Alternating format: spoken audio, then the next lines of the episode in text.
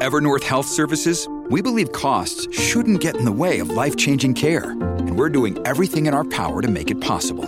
Behavioral health solutions that also keep your projections at their best? It's possible. Pharmacy benefits that benefit your bottom line? It's possible.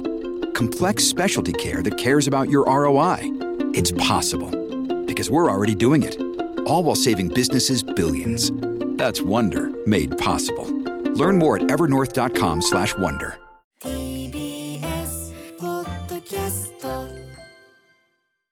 いということで、えーアフターシックスジャンクション2シネマランキング2023、えーいろんなねえー各界の指揮者の方からお話を伺っていくシリーズ、えーポッドキャスト版第2部これからお送りしたいと思います。第1部は伊賀大輔さんそして三宅龍太さんお話を伺いました、えーということで第2部お付き合いいただくのはではこの方です。じゃあお願いします、、はい。あ、こんにちは、北村さえです。よろしくお願いします。さんです。よろしくお願いします。そしてあ映画ライターの村山明です。よろしくお願いします。はどうもよろしくお願いします。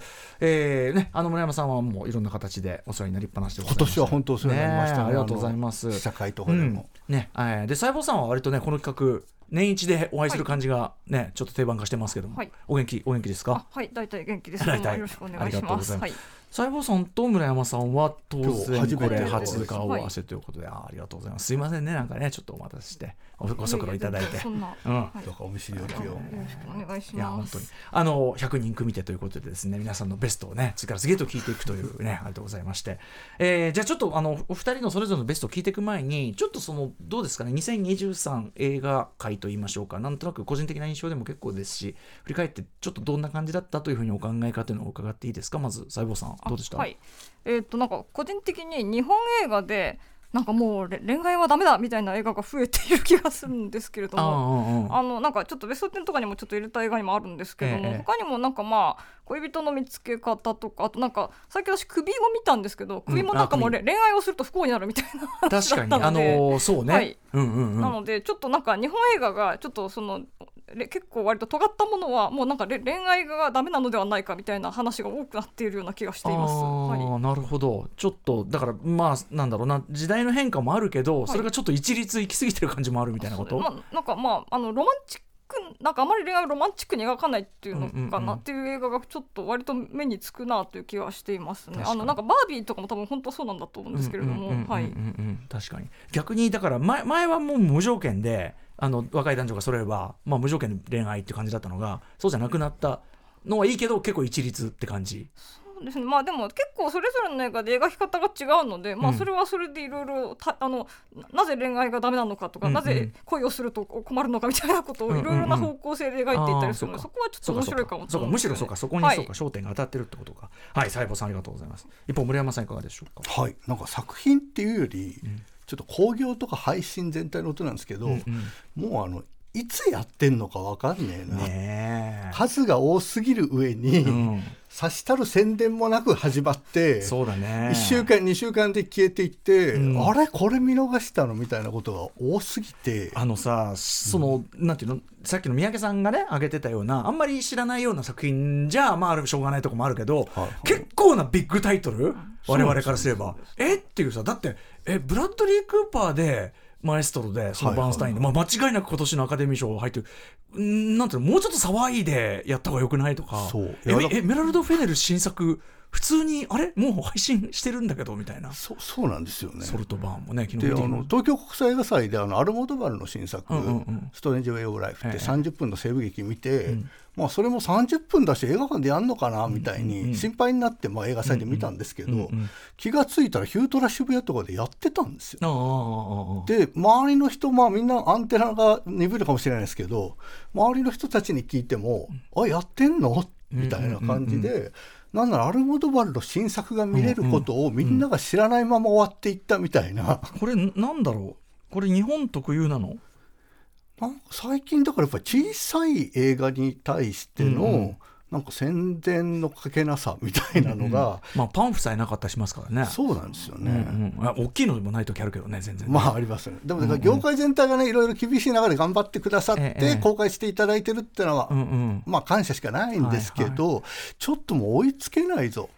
うん。しかもこの12月のうん後半に公開するん。注目作の多さみたいな、今日も10本って上げてきましたけど、ただただ見れてないものがいっぱいある中で、ん。見ま見た中で選びましたよでしかない確かにっていうのはありますよね。ましてそれだから細かい公開もそうだし、配信もバーってなってて、まあ、ぜもちろん全部っていうかね全部に近く見てる人もそうそういないっていう世界でしょうからね。でもなんだっけあのケリー・ライヒャルト改めケリー・ライカートの新作2本が12月22日に2本同時公開とかって、うんうんうんそれも困るよ なんで急に一度に。そうそうなんですよね。ちょっとケリー・ライカートに関してはですね、まあね、村山さんに最初はご紹介いただきましたこの番組だけど、あのちょっとややるかもしれません。ああぜひのをねうん楽してます。はい、ということで、ありがとうございます。それもね、わかるなという感じでございますが。さあ、じゃあどうしようかな。まあ、あの順番に、じゃあ、細胞さんから伺っていこうかなと思ってるんですよ。えーではでは、ベスト10ですか、はい、点です、うんはいじゃあ行ってみましょうか。はい、あでちょっと一応今年何本見たかで、うんうんえー、と今年205本見ました。うん。で、えー、と私実はちょっと今年4月から芸術新潮のに映画表連載始めたんですけども、うんうんうんとんでもない数の試写場が来るようになってでしかも来る試写基本的に全部見るようにしたんですああ、そうなの？そしたらそれ大変じゃね？いやなんか行けなかった。ら3本ぐらいはあったんですけどそんな？れでちょっと死にそうになって。だって、だって、あれでしょ？だって学校で教えるのもやってるでしょ？学校行きながらで。それ難しくない？難しく試写って時間さ、ほら結いやでも構そういう最近もう8割くらいオンラインになったのでなんか家で夜に見たりとか授業の合間に見たりして試写で行ったのが78本あったんですね。やべえな。でそのせいでだいぶなんか見た映画が変わって去年と。だいぶ違う感じになりました。はい。え自分で選んでるのと変わりますものね。変わりました、はい、だいぶ変わってちょっとびっくりしたんです面けれ白い。ども、はい、ただその代わり全然はさ流行ってる映画を見ていない状態になりまして。流行ってる映画流行ってる映画って何？はい。えーなんか「アバター」も「君たちはどう生きるか」も「ゴジラマイナスゼロもあマイナスワンも見てないんですよ私。なるほどなんかすごい、えー、とワールドシネマのあんあのなんかインディーズのやつとかは必ず試写が来るから行くんですけど、はい、なのでだいぶ偏った感じに。いやいやでもいいですよいいですよ。はうん。ぜひお願いいたします。ではでははい。うん。あじゃあ10位から言ってよろしいでしょうか、うん。で、えっと、10位がブラックベリー。でこれ配信なんです。配信始まったと、あのなんか急に配信された映画なんですけれどもこあのブラックベリーってあのあれですよね。携あ帯の。携帯電話のブラックベリーで。で、これなんか私が学生ぐらいの時は iPhone がなかった頃はみんな憧れの携帯だったんですけれども。日本も一瞬あった？なかった？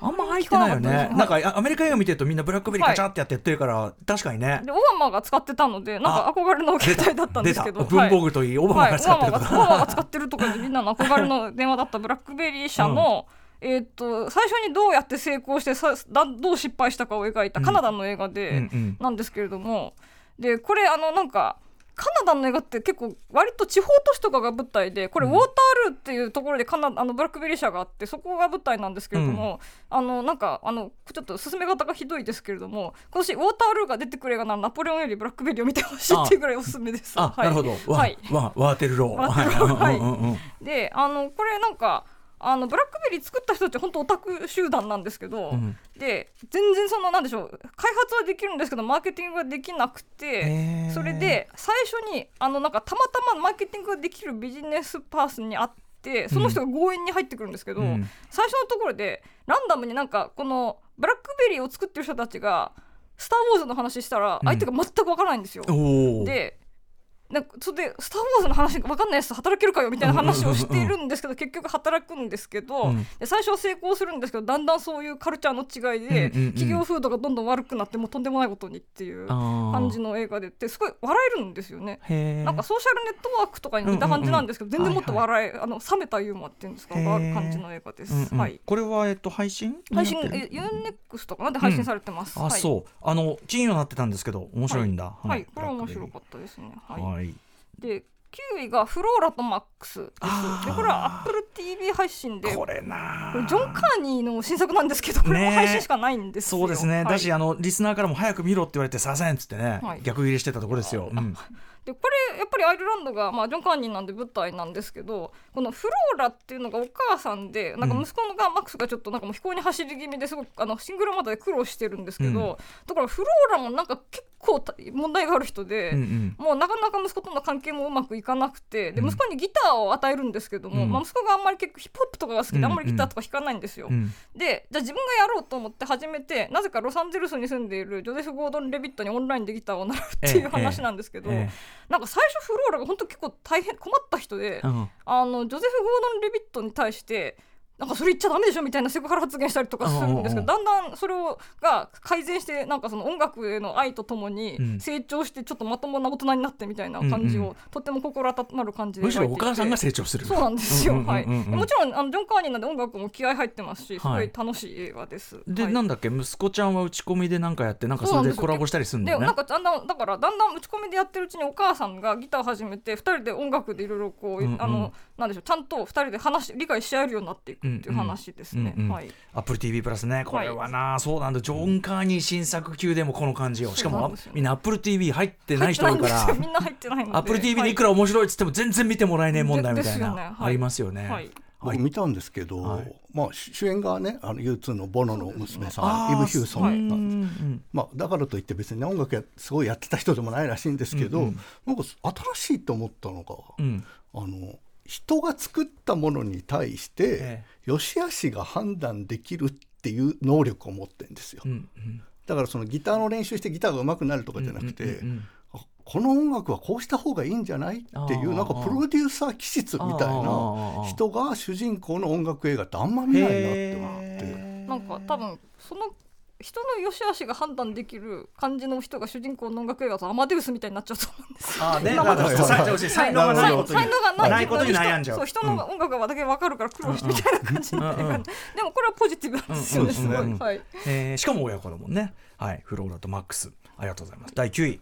はい、で、えっと、8位がバーナデット・ママは行方不明ですね。これこれリンクレーターのうんうんちょっとしばらく公開されていなかったケイト・ブランシェット主演作で,、はい。えでこれはなんかまあとてもなんでしょう。あのケイト・ブランシェットが結構変人の建築家で、うん。えーっていう話で、まあ、あのいろいろそれでなんかもうあのトラブルを起こしてこのあの娘と夫がいるんですけれども、うん。まあ、いろいろなトラブルがあるんですけどであのなんでしょう。で、まあ、一人で勝手にあの南南極に旅にたたた旅に出てしまったりとかするんですけれども、うんまあ、ちょっとなんか割と説明しにくい話なんですけれども、あの多分けちょっと変わった女性が、うん。あのどうえっと、結構もう人生が行き詰まっていてそれを、まあ、クリエイティブな力でどうやって人生を取り戻すかみたいなことを、うん。まあ、お母さん中心に描いたお話でこれはあのけ私あの実はターよりもブランシェットはこういうちょっと軽い感じの映画に出てる時の方が面白おかしくて好きだなと思うところがあって、うんうんうんまああのケイト・ブランシェットが楽しい感じでよかったなと思う映画はいです。、バーナーってこれもなこれもうちょっと見逃してるわ。これももう配信になってますねこれね。確かね。なってると思うんですけど、うんバーナはい。ーってママ行方不明。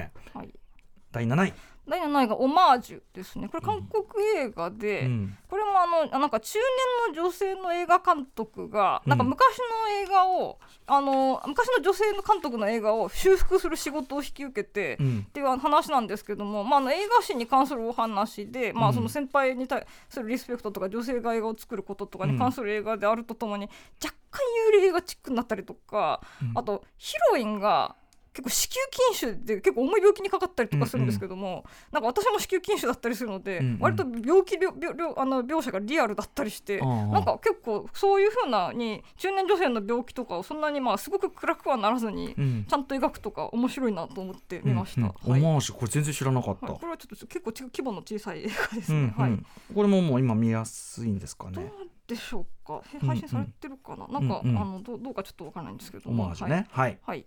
はい。さあ第6位がえっ、と第六位がぬいぐるみと喋る人は優しいです。うんでこれは日本の映画で、あのまあえっ、とこれぬいぐるみとお話しする大学サークルの話なんですけれども、あの私もすごいうちにいっぱいぬいぐるみがいたりとかするのですが、あのなんでしょうえっ、と結構私がいつもぬいぐるみを扱っているのとこのええぬいぐるみがしゃと喋る人が優しいの人たちがぬいぐるみに対してる態度がすごい違っていてあそうなの？なんかぬいぐるみカルチャーにはこんな違いがあるのの。かみたいな。昔あのねそれこそ三宅龍太さんに「ぬいぐるはい」というしてね、ぬいぐるみ特集もやりましたけど違うんだ結構。なんかそのこのぬいぐるみと喋る人優しいわなんかテーマはいろいろそれこその、えっと、アセクシャリティとかアロマンティックとか、うん。あとなんかまあ人とのなんでしょう関係の中で優しさとは何かみたいないろんなことを、うん。テーマにしてるんですけどここのなんかぬいぐるみと喋る人は優しいの人たちって、うんなんか、ね、自分がぬいぐるみに話して話を聞いてもらうんですよ。うん。がサークルなんですけど、うんうん。なんかその結構私ぬいぐるみとか子供の時から好きだったんですけど、うんうん。ぬいぐる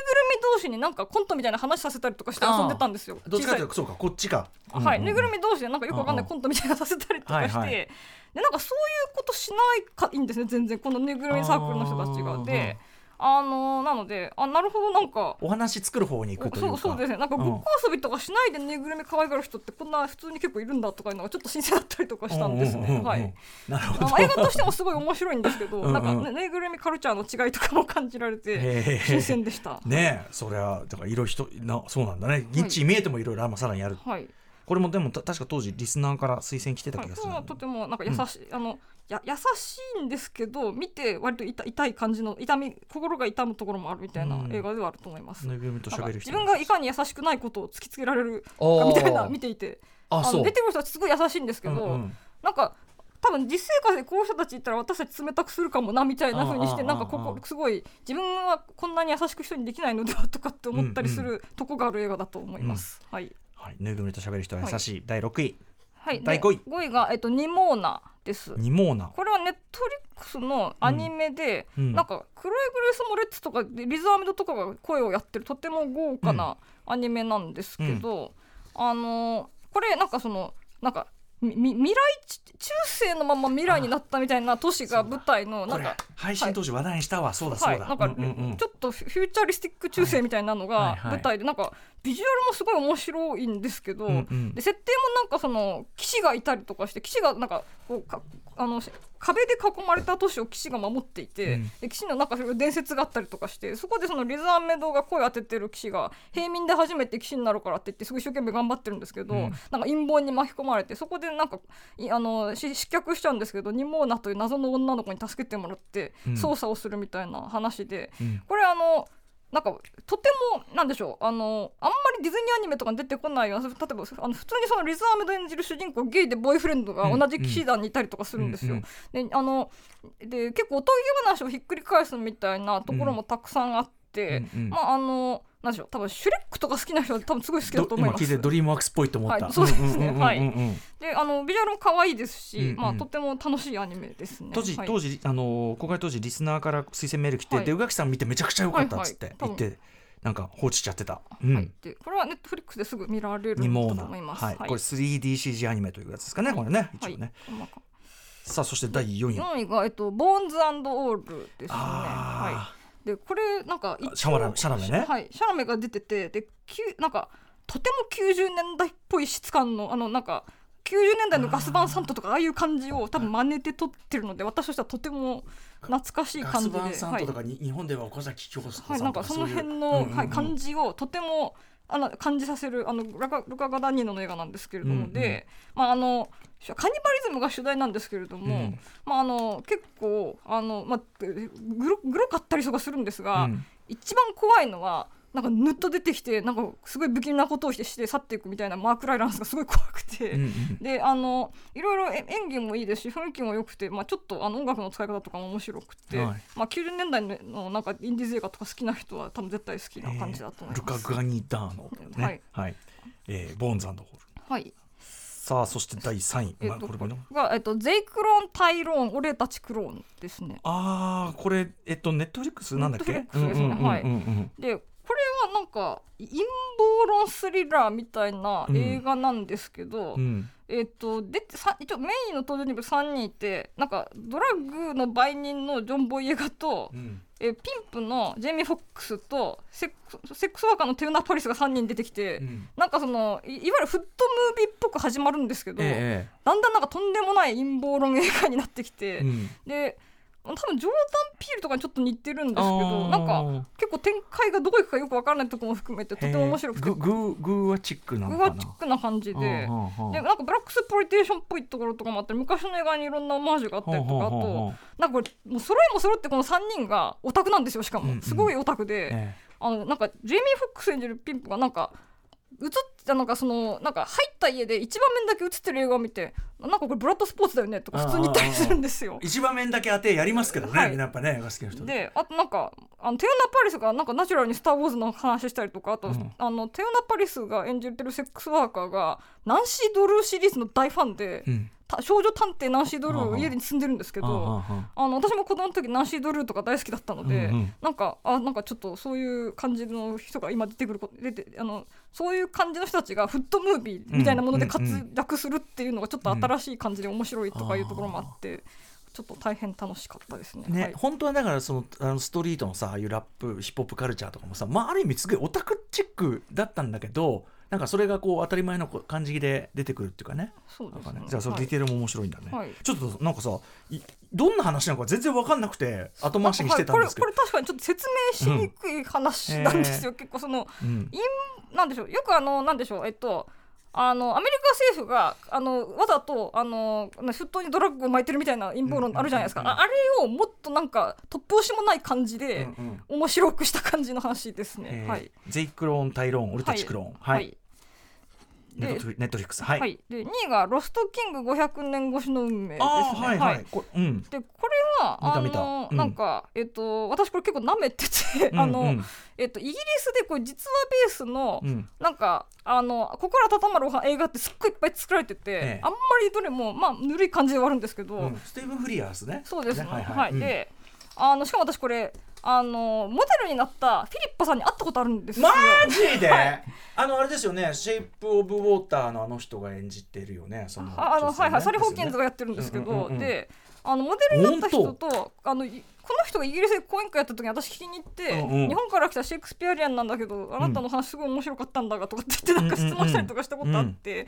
そのせいでパンフレットに原稿書いたりとかしたんですけどなるほどなるほど。でなんかあのまあ会った時よりはだいぶえあなんかフィクショナルな感じになってましたけどあのこれ要はあれですよねね、歴史的にちょっと名誉回復というかさ。そうですね。あのん。リチャード3世のお芝居があるんですけど、それすごい悪役としてシェイクスピア劇で描かれてるんですが、ね。なんかフィリッパさんはなんかリチャード3世の名誉回復をするなあの歴史団体みたいなやつに入っていて、えであの長年行方不明だったリチャード3世のご遺体を駐あのレスターの駐車場から掘り出したんですね。うんうん。であのでそれちょっとこれただこれ映画見てみると割と、あの障害とか病気があってしかも女性でっていうせいですごいなんかそのヒロインが非常に辛い立場に置かれてるんですけど、うん。でリチャード3世障害があるんですよね一応映画の、うんうん映画でそのお芝居の描き方では。で障害がある自分の昔の人の,、うん、あの名誉を回復したいっていう気持ちでずっとやってるっていうことで。うんうんなんかそこがすごい結構普通のイギリスのなんか実話ベースのぬるい感じの映画と違ってすごいちゃんとなんか軸がある映画で面白いなと思ったと、うんうんあともちろんサリー・ホーキンズの演技がとても良くてっていうのが、ははい。いあちょっとだけなんかあのあれ上演で出ているあのスティーブ・クーガンとかもすごい良かったですし、スティーブ・クーガンはあのですよはいね、リチャード3世のイイメージっていうかそれを一緒にいる感じになるっていうかあれでしたっけ？違ったあえっと、スティーブ・クーガンなんかもうなんでしょう。あの別居中の夫ですね。はい。あの要はリリチャード3世のなんか幻幻影っていうかなんかその、幻はいつもついてるんですよね。フィリッパにイマジナリーフレンドはい的なっていうかね、はい。ああなるほど。はい。でもあの面白かった僕もこれはい、見て、はい。これは良かったですね。舐めていた。はい。本人と会ったことはすごいですねこれね。本人と会ったことうん初めてあの会ったことがある人の実は映画ができたんです。よ びっくりしましたこれはやばい、ははい。い、さあそして第1位。はい、1位がベネデッタです。ああ、はい。そうきたか。はい。でなんか私実はバホーベンの映画すあんまり好きだと思ったことがなかったんですけど、はいはいこれすっごい面白くて、うんうん。なぜかというと私あの場所とか地域とか宗派違うんですけどえ結構研究してる時代が近いんですよこの日って。あの近世のあのくらいのなんかお説教とかいきなり始めたりする女性の感じをあんまり現代に引きつけないでちゃんと描いてる感じがしたんですね、うん。このベネデッタは。あの、うん。周りの人たちが不信心すぎてあれちょっと現代に寄ってると思うんですけど、うん。うん。あのベネデッタって割と本当に多分神を信じてて、うん。ででもなんか割と怪しいことしてるんですけども、あのこの頃のなんか本当に新宗派とかでお説教とか始める女の人って、うんあの女の人が話すため人前で自分の言いたいことを話して権力を得るためには、うんうん。神様からなんか、うんうんうんうん。あの霊感を受けて預言者だっていうふうにしないと話せないから、うんうんうんあの多分信仰心は強いしなんか多分ちょっと若干メンタルヘルスに問題があったりする感じの人も多いんですけど、うんうん。であのそれでそういうことを始めてただやっぱり周りの人たちは結構神様を信じてるからやっぱ預言者だからっていうふうに、うん。で力を持つっていうので、うん。なんかあの辺の感じをあんまり現代に寄せないで書いているところがあってそれがすごいとてもなんでしょう歴史映画として面白いしなんか私が普段、まあちょっと時代とあのちょっと地域とか宗派が違うんですけど、うんうん。読んでる感じの資料でうん。感じることに似ていると思ったので、うん。すごい面白くてこれは本当に面白かったですね。はいうんうんうんあのね一応あの元実在の人のあれをベースにっていうかね,、まあ持ってるところもありましたけど、はい。でもなんかあの僕その元の本をさ、あの事前に あの古本で結構な値段出して買って、読んででもあなんかすごいだからおっしゃる通りすごいあの結構ちゃんと踏まえてやってる感じもあったし、はい。あとやっぱその彼女がそのなんていうのその権力を握るっていうかさ彼女人の話聞いてもらえるんだったらさあの幻影を見なくなるじゃないですか。ね。あのちゃっかりしてる感じとかがさ、あのよかったとかねありますけどね。ああバーホーベン。あ、はい。あの初めて気に入っていただいてありがとう。私が言うのもあれですけどありがとうございます。すいません。はい。ということで細胞さんベスト10伺いました、ありがとうございます。はい、すみません。でもう一個だけ付け加えてよろしいでしょうか、うん。何であのなんかそれでただ私今日今年全然ベスト10に入れなかったんですけれどもあの今年私の人生に一番影響を与えた映画はワイルドスピードファイアブーストなんですよ。ほう。でなんで？なぜかというと、あれを見てジェイソン・モンマーの髪型を真剣にま真似たいと思って、うん。で今日もちゃんと一応あの両方シュシュつけてもらなんかさってきたんで、す、であのなんかあのジェイソン・モンマーがあれなんかもう中中年男性なのにちゃんちゃんと両側にシュシュ可愛い超可愛いシュシュをつけて出てきてて、うん。であれ普段もやってるんですけどジェイソン・モンマーが、うんうん。でなんかあのもう中年でもああいう髪型をしてもいいんだみたいなことを広くジェイソン・モンマーがええ。広めてる気がして、うん。でなんかすごいああいう風なあのじ自由にあの髪とか縛るファッションいいなと思ってとてもなんかジェイソン・モンマーのファッションに感銘を受けました。そこだ。はい、はありがとうございます、ワイルドスピード好きとしてもね、そうですね嬉しいあたりですよね。面そうです。はいということで、まあどっちかっていうとね僕あのジェイソン・ステイサム側の髪型でとかね、ドゥエイン・ジョンソン側というかね、感じですけども、はい、ありがとうございます。細胞さんでございました。はい。続きまして、じゃあ、映画ライター村山明さんのベスト10か。はい。じゃあ10位からなんですけど、あのシーセッドその名を暴け、ええええはい10位にしたんですけど、うんうんまあ、これちょっとね2023年年明け早々に公開されて、ええなんかアメリカでもヒットしなかったこともああとってアカデミー賞全然、ね、そうなんですよね。引っかかんなくて俺ちょっとさアカデミー賞そこはちゃんと落とし前つけろよっていう感じがんすごいしたんですけどね、だからねすごい存在感が薄れてしまうともったいない作品だなって思っていて。僕すごい好きですけどね。だからねハーベイ・ワインスタインのあの MeToo のきっかけになった一件を描いた話で、まあ、だからそういうテーマっていうかモチーフでは真打ち的な作品だと思っていたけれど、まあ残念ながらヒットはしなかったス。ポットライトとかよりいいと思うけどな、うん、そうなんです。だからその、ヒットしなかった理由の分析はさておいて、うんうん。まあやっぱり今年ねサラ・ポーリーの「ウーマントーキング」とかもありましたけど、ええあれもねまあ、あれと並ぶぐらいね素晴らしい作品だし、完成度高いなって自分は思ってあれとどっちかになっちゃったのかなわかんないけど。うん。まあまあねもうここういう話は聞きたくないみたいな、そういうことじゃないんだけどなみたいなことかなとも思ったんですけど、あとまあ地道な調査報道ものなんでね。そうそうなんですよ、うん。調査報道ものとしてすごくないですか、この映画いや本当にあの最先端というかあの更新した感じがすると思います。そう。で実際あのムービーウォッチメンでもやられてまして、ムービーウォッチメンとか聞いてみたらもう、ですよねってことばっかりなんで、すいませんすいません本当に。あのあんまりここでもう長々と語ることよりもそのアーカイブ聞いていただいた方がいいと思うんですけどでもやっぱり歌丸さんが褒めてらしたあの最後のんラストの調査報道映画としてのあのキレの良さ、うんうんうんあいやここで終わる。ね。そう。原作ね読んでたんですよ事前,、事前にっていうか前から読んでたんですけど、これどう脚色するのかな、うん。結構後も続きますもんね。そうそう。の報道してからもね。最後グイネス・パルトの家家に行くのかな？あの一堂に会する。まあもちろんすすごい感動的なところがあるんだけど。そうそう。だったらグイネス・パルトロ出てくるかなと本気で思ってたら、ええまあ、アシュレイ・ジャドは出てましたけど、本人役で、はい。でも、まああそこで終わらせるっていう決めた、はい。であのボタンを押した後の余波は皆さん知ってるでしょ？っていう、ああいう演出は本当確かに。素晴らしかった。最後にあのもう一回みんなでもう一回もう一回チェックだっつってね。いやーもう本当ね。あのやっぱジャーナリストものとしてこうチェックにチェックを重ねるとこ俺あそこすごいグッとくるんですよね。もう一回読もうっつってね。そうね。誤字脱字の多いライターとしては本当もう いやいやいや。頭頭が痛くなるとかやっぱりその万全を期して放たれた矢だっていうかさ。うなんですよねもねすごくわかるかだかららやっぱり個人として名前はあのねふたあの2人で出てても、ん。やっぱりちゃんとメディアが責任を取ろうまあそればっかりでいいことばっかりじゃないのも知ってますよ、ニューヨーク・タイムズとか。でもそういう姿勢も、まあ、調査報道映画としてすごいはい。良かったですし、あと一個付け加えたいのがサマンサ・モートンうん。ってあの、途中であのちょろっとだけ出てくるんですよ、ね、モートンはい。あの真ん中辺で、あのすごい証言者の中の,、ん。あの探す中ですごいキーパーソンになってくれる人、うんうんでこの映画ってやっぱりあの地道な調査報道と名もなき人たちが声を上げるみたいな映画なんで、うんうん正直あの主演のね2人こそゾーイ・カザンとキャリー・マリガンですけど、ん。なんかスターのオーラみたいなの一切不要な映画だったと思うんですよね。うんでもその中盤のキーパーソンとしてん。1シーンだけ現れたサマンサ・モートンがんわずかな出番でん。もうものすごくかっこよくその役割を果たしてんうん。その後一切出てこないってどどの部分だっけそのあのな証言者を探す中ですごいヒントをいロンドンの,、あのカフェかなんかでくれる人なんですよ。ね。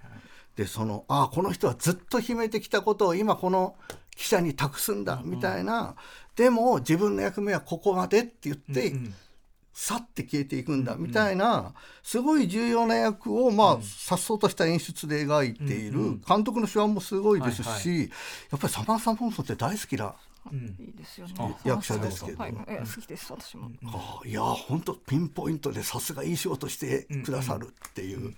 だからそこだけでもちょっと、まあ、全然もっともっと価値のある映画なんですけどそこだけでも見る価値のん。ある名シーンだったと思います。ありがとうございます。はい、C セット10位でございましたなんかこれとノープがアカデミー賞何の候補もならないけどターはなったってなんかちょっと私面白いっていうかあの映画のなんでしょう嫌な歴史を描いたものは候補にならなくて、確かに。音楽界だとなりますみたいな。確かに確かに確かになんか嫌だなと思ったんですけど。確かにそうだね、はい。そう両方ともねなんかそっちは直視しないのかいっていうかね、はい確かにありますね、うん。うん。うん。あとはまあノープはやっぱり変わった映画すぎて。そう困っちゃうもう変わった変わった映画すぎて困っちゃったのかもしれないけど、来年ねまた池袋ライマックスでやりますけどね。ああまたやるんだ。最高ですよ。あのレーザー IMAXGT のノープは別物だと思ってください。マジであれはもう絶対駆けつけないといけない。最高です。はい C セット。10位、はい私も大好きです。で9位が、えーさっきも話に出ました。マエストロその音楽と愛、おお見たんですね。俺まだ見てないんだ。あのブラドリー・クーパそう。ネットフリックスの、まあ、配信もされてますけど、まあ、そのその前にちょっとだけ映画館でやって、うん。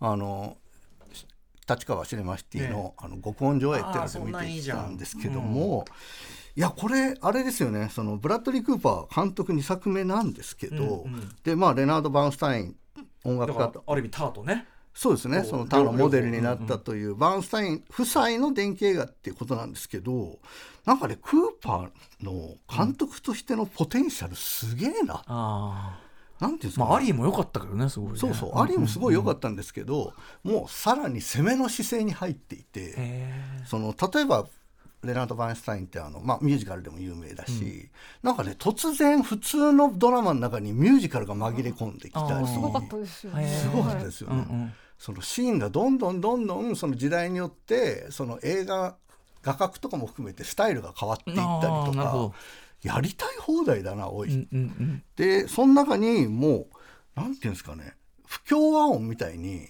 バーンスタインの音楽がガンガン投げつけるみたいに入ってくるんですよね。うんうんでバーンスタインに全然詳しくなかったですけど、あこんなに攻めの音楽の人だったんだっていうことが、まあ初めて自分も気づかされてありがとうございますブラッドリー・クーパーさんっていう感じもあり。うん。でまああと本当キャリー・マリガンの演技がすごい、病気になってからの単服とかすごいですね。すごかったですね。あの、キャリー・マリガンの演技を見る映画みたいになってました、うん。こんなに見事に痰が吐ける人いるんだみたいなマシーンがあるんですけど、でもそのまあそれはともかくやっぱ夫婦夫婦の話に特化してるんですよ。うんうん。なんかスピルバーグが言ってましたけどあのスコセッシとスピルバーグが撮る予定だったのが、忙しいからって言ってブラッドリー・クーパーに依頼したと。うん。で自分たちが撮ったら普通の電気映画になってたとあ思う。ああでも本当夫婦の話に特化してくれて成功しててよかったって言ってるんですけど、なんかねこう夫婦喧嘩犬も食わないって言いますけど、ん。もう本当他人がね、いいとか悪いとか、もう言う本じゃねえなっていうかなんかこう本当夫婦のことは夫婦にしか分からないし、まあアリーも夫婦映画ですねある意味ね。そまあそうですよね。しかもあのここしかわかんねえだろって話でもありましたよね。うんそうなんです。だからそこは全然ブレてないっていうか、うんうん。よりこうソリッドな形であの他人がとやかく言えない関係性ってあるよねっていう映画になってると思って、うんうんうんそれをこう肯定でも否定でもなくちゃんと描いてることがすごく好きでしたね。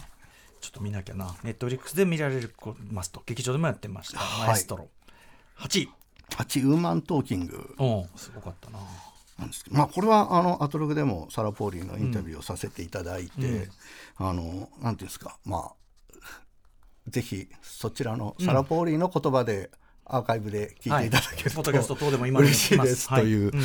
感じですが、まあまあさっき言ったように C セットと並ぶうん。でもやっぱこれやっぱ女歌丸さんがねあの時おっしゃってましたけど、あの女性の問題じゃないんだよねっていう、その結局男性側の問題、うん。俺たちが当事者っていうことをうんうん。割と世の中すっ飛ばしてることをすごくちゃんと描いてくれているっていうことも含めてはい。やっぱ何何回見てもうん。ああこの方面からも刺さんなっていうことがちょっと多いっていうのも含めて。でもなんか別にせ説教の映画だけでもないんだよな、うん。うん、やっぱりここはすいません。なんかうまいことこの映画のこと説明できないんですがいやいやいやうん。これの見応えはすごいし、まあ、ちょっとサラ・ポリーの言葉と一緒にん。できれば再建していただきたいと思います。はい。すごい映画でしたこれもね。ガチャ当たんなかったけど、えー第8位。はい。第7位。7位。7位。これもあのムービーウォッチメンでやってた映画なんですが、エスターファーストキル。おそうきたそうきたか。ほうほうほうほう。あのこれちょっとねあの前日談というかね。そうエスターファーストキルの話をするために、エスターのネタバレの話が引っかかってくるんで すごい喋りづらい。確かにね。ですけど、ん。まあそこを頑張って伏せて言うと、エスターってどれだけこう映画見てきたんだっていう自分たちが、もうどんでん返しなんて驚かないよと思ってたら、え？ーまだあんの？このまマジ？ってまだ思うんすか？うんうんうん。っていう映画だったわけですよね。うんでそのネタばらしを知った上で、前日談ですよって言われて、エスターがまたあんな衝撃があるわけないだろうって思っていたら、そっち？ああまあね。同じぐらいびっくりしたよ。うんうんうん。でそのびっくりしてからのドライブ感っていうか、うんうんもうどっちもやれ！みたいな、なんかあの怪獣映画みたいな、まあ確かに。うんうん。その感じがとにかく本当自分はもうこれ大興奮したし面白かったですし、であの十何年経って、同じ人がエスター役やってるじゃないですか。ねえ驚きだね。でだからもう背も伸びて大人になってるんで、うんうん。あのバストショット以上はえええ本人がまた演じますって、うんうん。で他のシーンは子役を2人用意しました、うんですっごいロングショットがあるんですよ、ええあのエスターが最初施設から脱走しようとする、うんうんでずっとカメラが追ってるんですけど、ええどっかでうんうん。入れ替わってるってあ入れ替わいうあそっか体全体像のところはそうだし顔を寄るところはそうだしみたいな。今背中からこう逃げるとこ撮ってるのは子役で、今物陰に隠れて顔のアップが映ったのは、まあ演じてる役者本人で、ええその次絶対回り込めないからこの次2人目の子役だってなったりする、うんうんうんなんかねこれ3回ぐらい見たんですけど、うんうん。もうそのピタゴラスイッチ的な、うんうん。その人力でやってますっていう覚悟みたいなのが、あなんかね本当見れば見るほどその創意工夫に震える、ーあー。確かにあの最初の方のね逃げ出すところですよね。ね。そうですそうです。ああもう一回見直してみようかな。ちょっとねそれが全編に例えばあの、箱の上に乗ってたり、うんうん。背たあの背丈合わせるために、なんかそういうことも含めて、うんうん。なんかあ映画作りって今 CG で何でもできるっていうのは嘘じゃないですか、うんうん。CG で何でも書けるけれど、うんうんうん。それをどうね？そうそうそう、うん。だからそ CG がすごいうまいこと使われてる映画もあるし、うんうん。そういうことをあえて原始的なやり方でこれだけ面白いんだよって見せられる映画もあるし、確かに。そういう意味ではエスターファーストキルは最高の映画でした。あの CG も使ってるけどって見てやっぱフォホールとかさ。はいはい、はい。こんこれやっぱさこの生身本当にはしごを登っていることから来る何かにはかなわないっていうかさ、そのこれ下のあのあのこ向こうに見える地面は CG かもしれないけどこのこの空間感は本当だからさ、はいはいはい。しか醸せない何かみたいなねありますよね。しかもねあれ一ネタフォールの話になってますけど、あれ一ネタの映画みたいなんじゃなくて、やっぱり脚本すごいよくですよね。できてますだからあれもさ途中であそっち？みたいな瞬間が。そうそうそう。ででそのそっちに僕が大好きな、あのストーンコールドスティーブ・オースチンっていう、うんうん。あの WWE のレスラーを使うんですよね、うんその、はい。種、おうん。なんていうんですかどんでん返しが分かるかどうかのうんうん。モチーフとして、うんうん。あれが本当あその後あのお父さんが好きなレスラーっていう話で出てくるんですけど、お父さんの車にね人形が置いてあそうなんりまよねですすスティーブ・オースティン人形が飾って、ええ。あこの主人公はスティーブ・オースティンのガッツを受け継いで生き残る話なんだなっていう意味でも、はいはい。すごい胸熱な。プロレスファン的にも。そうです、そうですあすいませんフォールの話。フォールの話しましたエスターファースト級ね。はい、はい。第7位そして第6位。あこれエンエンドロールの続き。おおインド映画の。はい、はい、これもムービーウォッチ面で散々お話しされてましたけど、ん。まあだからあの子供がえあんまり映画に触れたことのなかった子供が映画館と映画に夢中になる、うん。監督のねあの、はい。幼少時の話だなんつってね。そうそう。いつの時代の話だよこれみたいなね。でインド版ニューシネマ・パラダイスみたいな触れ込みで宣伝されたけど、全然違うよっていう話を歌丸さんもされていてええええ本当自分もそう思っていて、うんうんうんもう一個言うと映画にまつわる映画で、うんうんこんな映画の本質にうんフォーカスした映画って他になかったって思うんですよね。っていうのはやっぱりあの子供がまず映画って光だっていう,、うんうんうんもう天才だと思いますけど、はいはい。直感的に悟るんですよ。うんうんだからあの映画館行った帰りにその少年がなんかガラス色のついたガラス瓶かなんかで透かしてうん。車窓の景色を見てるっていうところがもう前序盤にあって、はい。ああそうだよなうんうん。だから何かを通して俺たちは虚構を楽しんでいるんだっていうことを、なんかすごくあの少年が最初に気づいて、ん。そこからその光をどうすればうん。動く絵にできるのかって言って、すごいよねあれ。あのそのしなんていうか発明していくわけですよね映画をね一個一個ね自どんどんんどんどん映画を因数分解していって、えで映写機を発明し、自分たちでトーキーを発明し、そこに客が集まってくるっていう、なんか映画の歴史を見てるぞっていう、うんうん。いやそういうところも含めてなんかあの昔感動して泣きましたっていうノスタルジーとは全然違そう映画についての映画映画愛の映画っていうのはうんすごい素晴らしかったと思います。はい。はい、さあ第6位まで来ました。はい、5位が、えー、とレッドロケット、ああもうねみんな大好き。ロッテロック大好きっていうか最低っていうかなんていうか、はい。嫌いな人は大嫌いだし、好きな人も主人公のことはどうかと思いますよ。当たり前ですよあのもうあのさっきも言ってたんですけど、はい。きスクリーンの中で見た人が近年で一番ダメな人ですよあれ。一個もいいとこないの。いいちょっといいやつですらないっていうね、はいはいはい。本当に。でもどっかで人を巻き込む力がある。あのねやっぱその、うもうしょうがないってお前もうそれでいけっていう感じがね、ありますよいやダメなんですよ。ダメなんですけど俺俺たち映画の中だからこういうどうしようもないピカレスクを見てられるけれど、確かにね。隣にいたら本当嫌だけどね、あの、ね、レッドロケットっていう本当ダメなだらしない本当旗迷惑な、でもやたらと前向きな男を描いた、ええ。まああの映画の多分カリスマを抜いた版がね「キラーズ・オブ・ザ・フラワームーン」のディカプリオだなって思って。なるほどなるほど。なんかちょっとやっぱ確かに近いとこあるかもしれないで似すね。てんなって自分に都合のいいようにしかものが解釈できない確かに確かに。ううんうんうんうん。なんかそういう人ってまああ確かに。いるし誰誰しもどっかそういう部うんうんう分ん。持ってるでしょうし、そうかもしれない。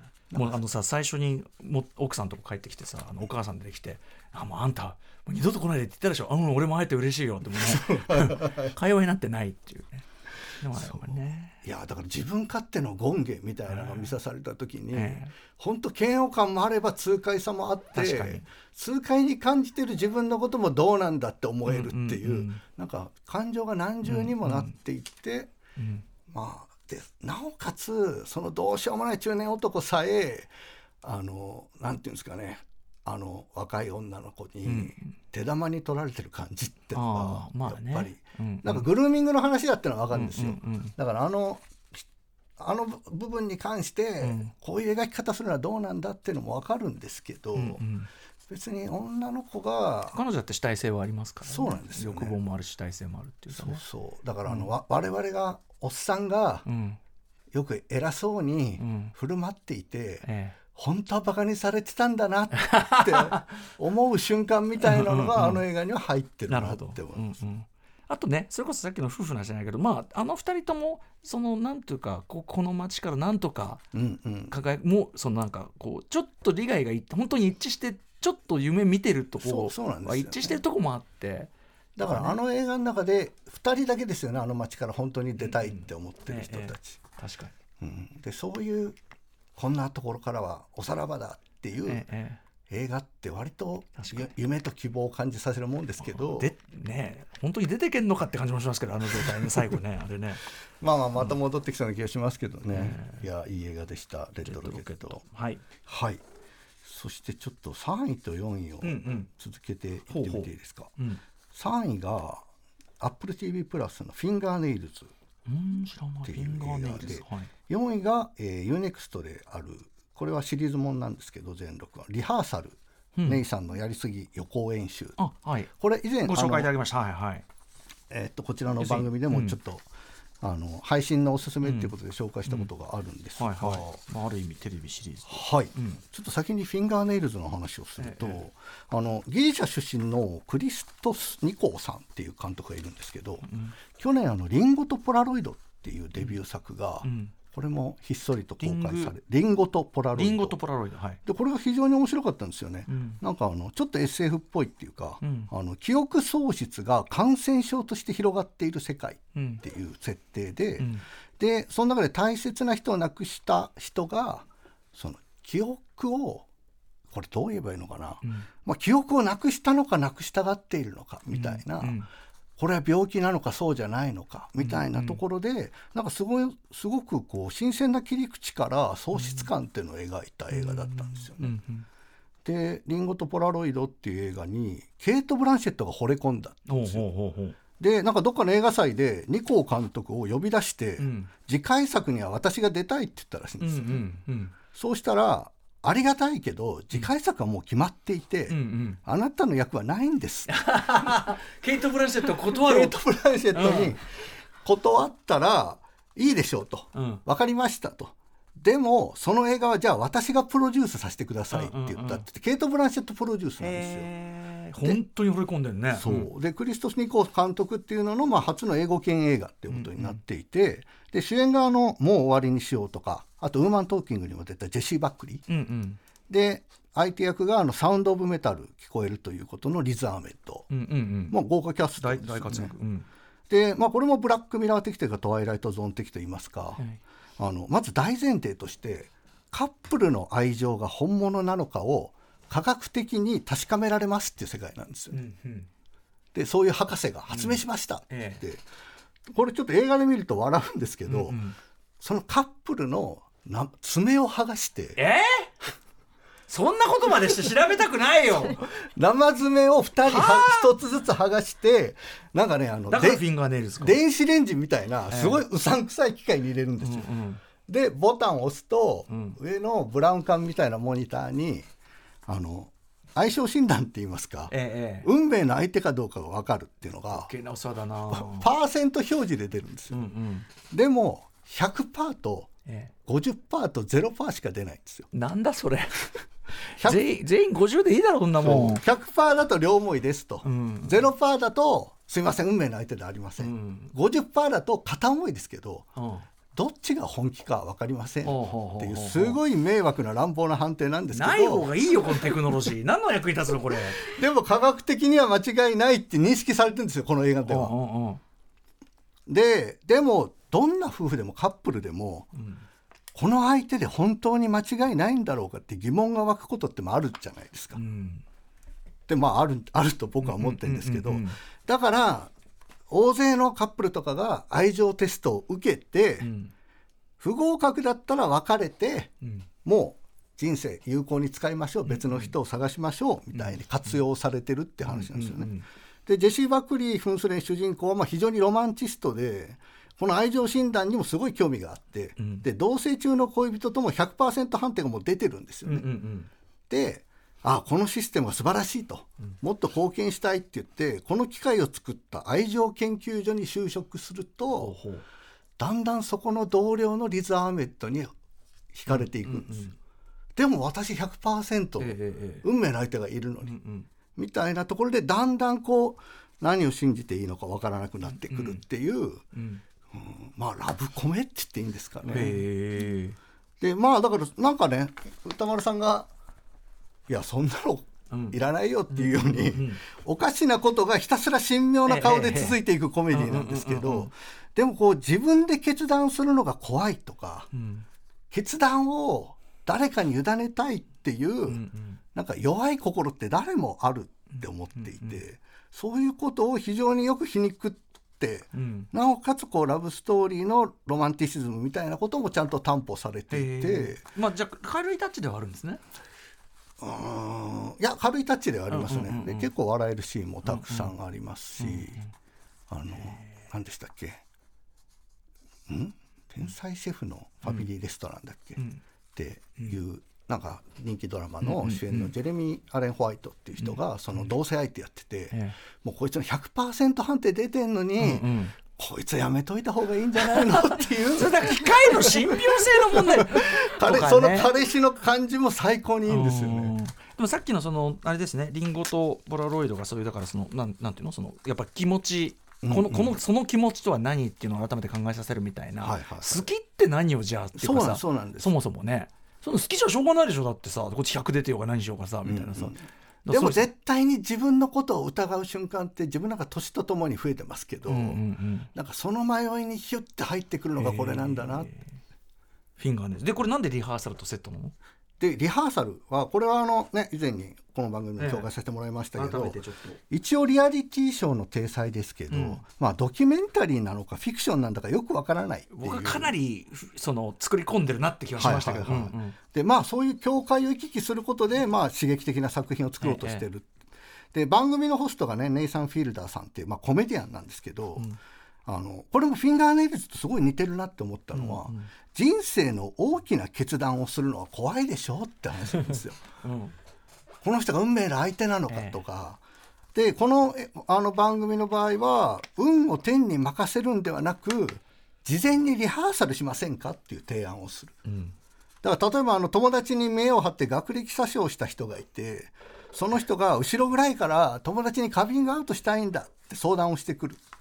でもあの下手なこと言って相手が怒らないかが心配だ。友情が失われるのが嫌だ。みたいなことを煮え切らないことを言っているので、この人はそのカミングアウトする予定のバーと寸分たがわぬセットを作ってでその、まあ、カミングアウトする友達をどっとこにスパイを送り込んで、どんな性格でどんなことを言いそうかって調査して、ええ。その代役の俳優とずっとリハーサルするんですよ。ね。こういう話の流れに行った時はこうした方がいいみたいな。でもまあでもそうやってこうあらゆる可能性に対応するようにできれば何事もうまくいくっていうちょっとむちゃくちゃな思い込みから始まって、でも人生はそんな単純にいかないんで、いつの間にかこう仕掛け人のネイサン・フィールダーがだんだんリハーサルに参加して当事者になっていって、まあそれ見たことかって観客としては思うんですけど、でも何見せられてんのか途中から。リアリティショーだったはずなのに、あれってこれストーリーあるよな、みたいな。で戸惑ったまま最高に決まったラストに、割とまんまと感動させられるっていう,、よくこんな、まあ、6話1話30分ぐらいですぐありますけど、まあまあ去年マイベストにあの「画家と泥棒」っていうええ限りなくフィクションに見えるノンフィクションをあげたんですけど、はいはいこれはまあ逆にフィクションに見えるノンフィクションなのかやっぱりあのノンフィクションに見えるフィクションなのか、うんまあ本人も明かしてないんでわからないんですそうですね。が、うんうん。まあすごく面白いことは間違いがない。でネイサン・フィールダーさんって人はねあのアンカット・ダイヤモンドのサフティ兄弟のベニーと、あとエマ・ストーンと組んで今新しいドラマが始まっていてエマ・ストーンとの夫婦役で主演してるらマしいんですけど。ジ？えそれはどこで？これまだ日本に入ってきてないザ・カースト。これはね僕まだ見てないんですけどザ・カースむちゃくちゃ評判も良くて、えー、でカースってあのカースね。そうですね。あの呪いみたいな、うんうんうん。でリハーサルのシーズン2もあるらしいので、んうん。まあ、今後注目しておいて損はない人だと思います、えーフィールダー。フィールダー。さん。はい、ということで3位フィンガーネイルズセットで4位のリハーサル。はい、で2位はキラーズ・オブ・ザ・フラワームーンはいはい、うんでキラーズ・オブ・ザ・フラワームーンに関してはもうこの番組であのあれですよね。キャッキャキャやりすぎましたでし試ょうね写試写会の後のトークにも出していただき、ええ。それで特集もしたしそう少し特集でも喋らせてもらったし、うん歌丸さんの入婚のムービーウォッチメンも聞かせていただきましたし。あと放課後のものまものまねっていうかあの場面楽しかった大会もしましたしではい。こすり倒しているっていうね。そう。だからまあ山ほどあるアーカイブをえ。ちょっと聞いてくださいっていうことで、ええ。まあ本当にあとディカプリオは本当しょぼい情けない演技をすると天才だな、確かにレッドロケットと通じますねこの人ね。本当ね。確かに。あの生地いい男なとことかね。そうなんですようん。ね、生地いい男の能力を使っちゃってるとこそう、んうん、いやまあまあそのそうですね「キラウドフラワームーン」はじゃあもうちょっと時間もないのいやいでえいえいえ。割愛します。最高です、はい。めちゃくちゃ面白い。はい。で1位が、はい「マジックマイクラストダンス」です。出たー。これもね、はいあのーお世話になったあれですよね。あの、うん。ソダバーグ監督の取材をさせていただきまして、まあすごく面白い取材だったんですが、あのちょっとね、まあ、僕はソダバーグフリークっていうのもあるんですけど、うん。映画としては「マジック・マイク・ラスト・ダンス」はものすごくいびつな作品だとは思います。うんうん。でこれはやっぱりあのマジック・マイクは1の時っていうのはやっぱり女性を搾取するん。男たちの世界みたいなのを描いていたと思っていて、で2では、まあ、WXL マジック・マイク WXL って2作目では割といやって自分たちはむしろ女性たちに喜んでもらうために仕事をしているんじゃないかみたいに、まあ、男どもが反省する映画だって思ってるんですよね。でなんかその意識の変革みたいなのを受けて、あのチャニング・テイタムがマジック・マイク・ライブっていうショーをうんラスベガスで。見ました。あはい。ロンドンでご覧になったんですよねロンドンで見ました。さすが、はい。うんうん。そうそうあのブログに書いてらっしゃいましたよね。どうでした？ショーは。あなんかちょっとびっくりしましたね。なんかそのなんでしょう。すごいむちゃくちゃ男性が近づくんですよダンサーがうん。うんうんで、なんかいやなんか多分これ普段ストリップクラブとかで女性が男性にやってるんだろうなと思うんですけど、うんうんうん。なんかこれ楽しんでいいのかちょっとよくわからなくて お尻振ったりとか。そうそう。でなんうんか隣の人とかはすごいって盛り上がってたんですけど私はいやなんかちょっとちょっとどうどうしればいいかわからないやみたいな。ちょっと遠ざかってくださいそれこそ女性のねお尻こうやって振るようなああいうさラあのラップダンスとかああいうのもさ、あうんまあストレートに楽しめる人もいるけどまあとりあえずあ上がった感じを出すしかないんだよねこれみたいなのありますよ。ふーが ふー から元気みたいな。そう。ただやっぱりあのもうショーの最初に今までのオラオラ系のストリップみたいなことを男性ストリップを一回否定するんですよね。で女性が MC を奪い取って、私たちのためのメンズのショーをやりますようんうん。っていう立て付けでショーが。でそれはやっぱりマジック・マイクの映画のワンツーって変化とか反省とかを、あのまあ反映しての割と完成形に近いのがじ実は自分はマジック・マイクライブだと思っていて、あのラ自分はラスベガスで見たんですけど、うんうん。でそれを見たソダーバーグがうんうんうん。あのインタビューでも言ってましたけど、はいはいはい。当時企画していたマジック・マイクのブロードウェイミュージカルっていうのを監修してたのを、うんもういらないと。これでいいじゃん。マジックマイクライブ見て、いやいや、ちょっと俺たちの企画なんて全然遅れてたよって、やめようやめよう。でも、俺このステージが好きすぎるから、これを見せるための。そうそうそうそう、マジックマイクライブを作るみたいな映画を作りたい。もしくはマジックマイクライブのあの興奮を映画で残したいみたいな、そういう気持ちでできた映画なんで、うん。あのそうそう細胞さんがねあの恋愛パートいらないんじゃないかって書かれていて、はい。実は僕ねもう4回ぐらい見たんで、は恋愛パートも意外によくできてんなみたいな思うようになってるんですよ。もう完全にあの、ノックアウトまあされてるんそれもいいでしょう。うんうんうんでもまあそれよりもあのライブの多幸感みたいな、あの盛り上がりみたいなのを、ちゃんと映画の中で味わえるうんやっぱいやもうものすごい上がるんですよね。うんなんか自分みたいにマジックマイクライブとマジックマイクラストダンスで上がる男性ばかりじゃないかもしれないですけど、少なくとも自分はやっぱり女性のためって言いながらやっぱり性別関係なくすごく楽しませてくれる、それも配慮があった上で楽しませてくれるショーだなって、映画になってるって思っていて、まあ映画館で大勢で見て本当良かったっていう体験としての1位ですかね。ああなるほど。でもねあとチャニングタイテータムって大したもんですよねそう考えるとね。はい、なんかすごい踊り踊りもうまいですしね。あああのなんかマジックマイクって最初にマイクがあのササルマン・ハイクの家のかなんか作りがいいうちだねとかっていうところあるじゃないですか。であやっぱ家具職人だからと思ったらさ後であの家具にぶら下がって思ったりとかして あその伏線だったのかと ちょっと笑うところも結構あるんですよねあれ。いいちゃんとね自分の活躍できるようなお膳立てをするんですあなんかごいちゃよねんとやってんだみたいな感じで。はい。ね。はい。ということでいやでも村山さんらしい1位じゃないでしょうかね。これね、はい。マジックマイクラストダンス1位となりましたということではいお二人にベスト10伺ってまいりました。本当にありがとうございます、はいありがとうございます。えーということで、えー、と最後にお二人のなんかお知らせことなんかあれば伺いたいと思います。細胞さん。あはいえーっとあの朝日カルチャーというところでオンラインでシェイクスピアの講座をやっておりまして、うん。であのこの後お気に召すままっていうあのなんかえーっとコメディの講座をやりまして、まあこれでちょっと一応私シェイクスピア関係の講座1年くらいお休みするので、うんうん。もしなんか楽しいシェイクスピア喜劇の話聞きたいとかいう方がいたらオンラインで朝日カルチャーで申し込んでいただけると嬉しいです。うんはい。えーあとその芸術新潮のねあはい、ね芸術新潮でレビューをあのえっと多分あ1年だけなのでそろそろ終わりなんですけども、はいまあ来年はあんまりにも死者が来る状態ではないようになるといいと思います。何といいってそれ行くかい見るか見ないかそっちの勝手なんだけど そうですよね。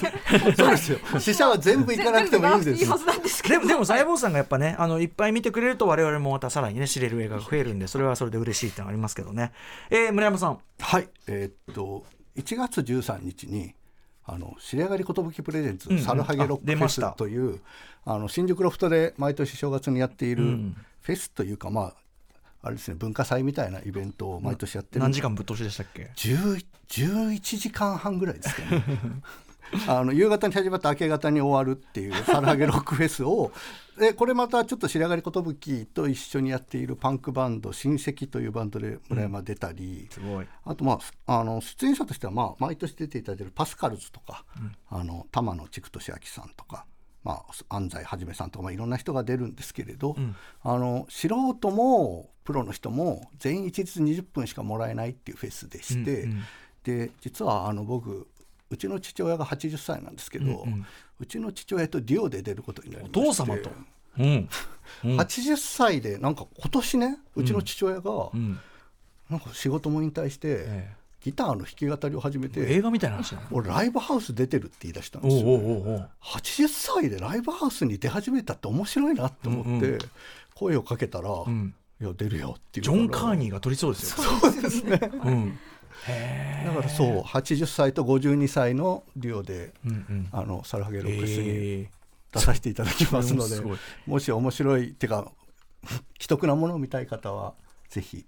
これはえっとロフトで。新宿ロフトで1月13はい日です。チケットも持ってるんですかねこれね。はい、うん。そうです。よろしくお願いします。はい。ということでお二人ありがとうございますやっぱりそれぞれの独自のが出るというかねあの勉強になりましたし楽しかったです。ありがとうございます。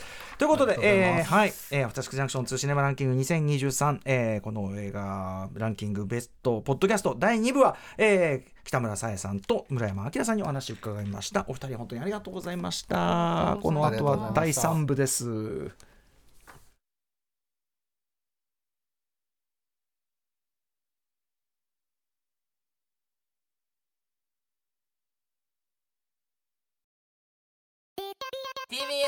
ポッドキャストで配信中。ゼロプリラジオ。聞くことできる。パーソナリティは LGBTQ ハーフプラスサイズなどめちゃくちゃ個性的な4人組クリエイターユニット午前0時のプリンセスです。ゼロプリラジオ。もう好きなもん食べな。好きなの何でも鍋に入れたら鍋なんだから。マクド鍋に入れちゃおう。そしたら全部鍋。おならが出ちゃったことを何て言いますか？プリグランスバズーカにおしゃれではないよゼロプリラジ笑ってるやんオこんな感じになります笑い方海賊になりますおうち最後にこの CM 聞いてるみんなに一言。お前お前なんで言。ったとにかく聞いてくださいゼロフリで検索ゼロプリラジオ毎週土曜午前0時に配信それではポッドキャストで会いましょうせーのほなまたゼロプリレディオ